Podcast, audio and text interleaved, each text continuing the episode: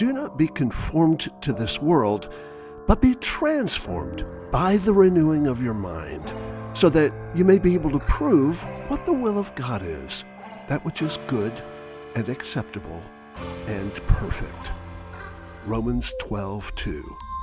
This is resistance and reformation on the Fight, Laugh, Feast Network. The church historian Iain Murray has asserted there is not, of course, any difficulty in explaining the indifference of the modern secular mind to Thomas Chalmers. Neither is it surprising that churchmen of liberal persuasion should lack enthusiasm for his memory. What is more problematical is the question why evangelical and reformed Christianity should have made so little of him these many years. Over the course of the past 30 years, I have pondered that same dilemma. Uh, for the more I study Chalmers, the more I marvel at his eloquence, relevance, and prescience. I'm often asked how to begin a serious study of his life and work. This is at least partly because I can hardly ever give a lecture, preach a sermon, or write an essay. I can hardly ever post a blog without mentioning him. But even more, it is because reading Chalmers can prove to be an arduous and elusive pursuit. Don't be fooled by the fact that at the beginning of the 19th century, Chalmers was heralded as the greatest preacher in the English speaking world. He is very difficult to read.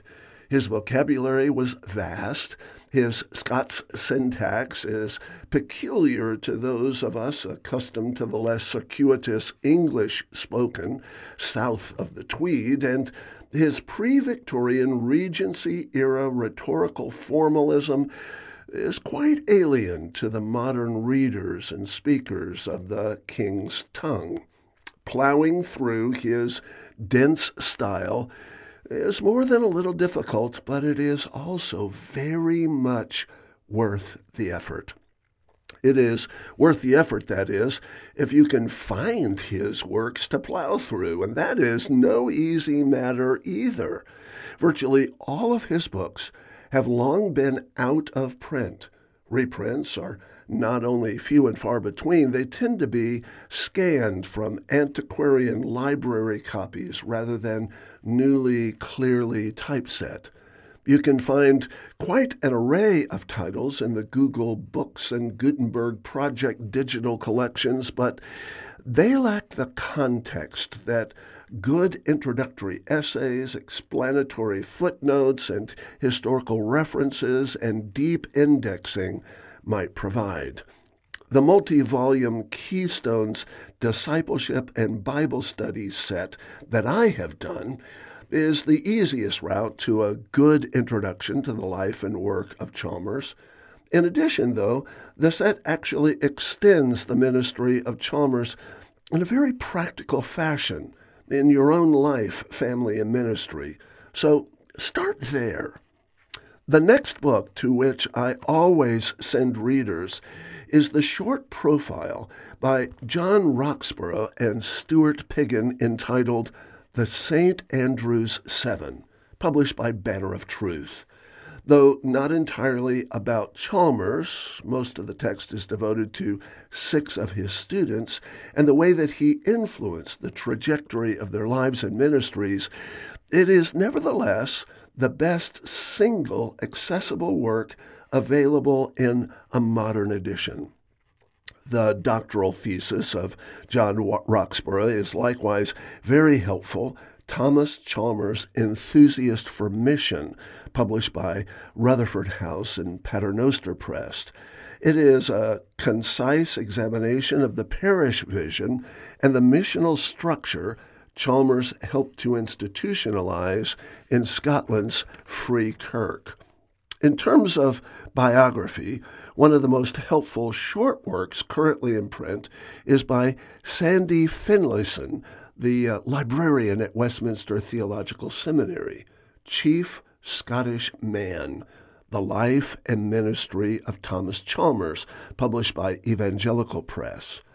In addition, Iain Murray devotes a single chapter to Chalmers in A Scottish Christian Heritage, published by Banner of Truth. As he always seems to be able to do, Murray captures the heart and soul of both the gospel message and the human historical means by which that message is proclaimed in this poor fallen world in the life of Chalmers. Another helpful doctoral dissertation recently published but now out of print is Stephen Brown's Thomas Chalmers and the Godly Commonwealth Serving as a critical biography, the work affords useful balance to the historical and theological reader. Of the nearly 100 works actually written by Chalmers, only the two volumes of his Sabbath Scripture readings, published by Solid Ground, and his letters, published by Banner of Truth, remain in print. The readings our delightful Lectio Divina meditation uh, on individual chapters of Scripture written for his personal devotions during the last few years of his life. They provide us with a remarkable glimpse into both his heart and his ministry, his piety and his hermeneutic. In addition, the quotations used in Keystones are taken from these Sabbath readings. The letters portray the great man at work, at home, on the stump, in the midst of controversy, in the classroom, and amongst his brethren in a way that only a collection of personal correspondence possibly could. Of his sermons, only the expulsive power of a new affection is widely available, including in a new edition published by Standfast Press and another new edition published by Crossway. It is genius and certainly warrants the attentions of serious students of the gospel, but a host of his other works are as valuable. A new annotated edition of his most accessible works should be a high priority for any enterprising publisher as would a new comprehensive biography and in depth studies of his parish vision, missional strategies, and church planting endeavors. I have long thought that something like what James Bratt has undertaken to rehabilitate the life and work of Abraham Kuyper needs to be done for the life and work of Chalmers. But until someone is able to take up that substantial mantle, we will have to content ourselves with a handful of scattered resources. I am presently working on several projects, including a full biography, a wider diameter of life, uh, an anthology of his sermons and lectures, quotes and epigrams, The Explosive Power, and an analysis of the parish system that he recovered, Parish Life in addition to his multi volume Keystones Discipleship and Bible Memory System. Chalmers once asserted no matter how large, your vision is too small. My own vision for recovering the work of Chalmers from undue obscurity is large, but I am quite certain that in this too he is right. It remains too small. But of course, that is always the case with the ongoing work of resistance and reformation. I'm George Grant on the Fight Laugh Feast Network. For more information and for resources, go to georgegrant.net or adoringgod.org.